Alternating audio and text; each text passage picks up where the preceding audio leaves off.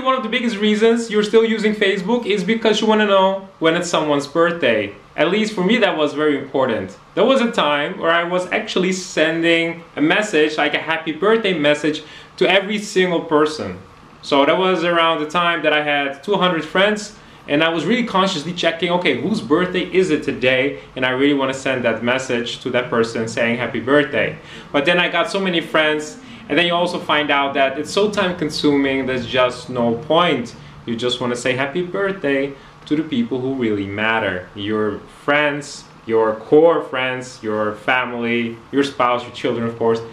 You want to say happy birthday to them. You have to be selective because you have only so much time every day. So you got to be selective. You cannot just be checking Facebook all the time.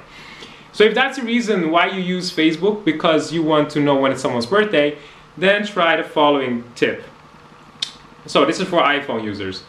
When you have an iPhone, go to the app, the phone app, and then you go to contacts. Then you see all the names that are in your contacts list.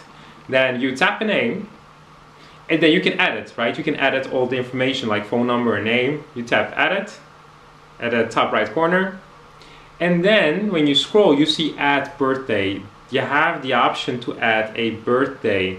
So what you do is, for every single person who matters, who is very important to you, add that person's birthday in their contact details.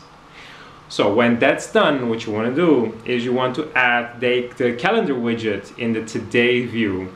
So if that's not the case yet, what you want to do is when you're on the home screen and you swipe right, then you see the today view. You see all those widgets.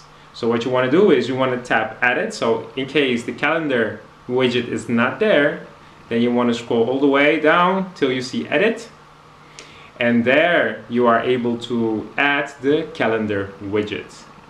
So when the calendar widget is now available and you see that in the today view, then you automatically see when it's someone's birthday. And you will even see the age of that person. So again, add every person's birthday who matters, who you do not want to forget. Add that person's birthday in the contact details, and then add the calendar widget in the today view that you see when you, from the home screen, you swipe right.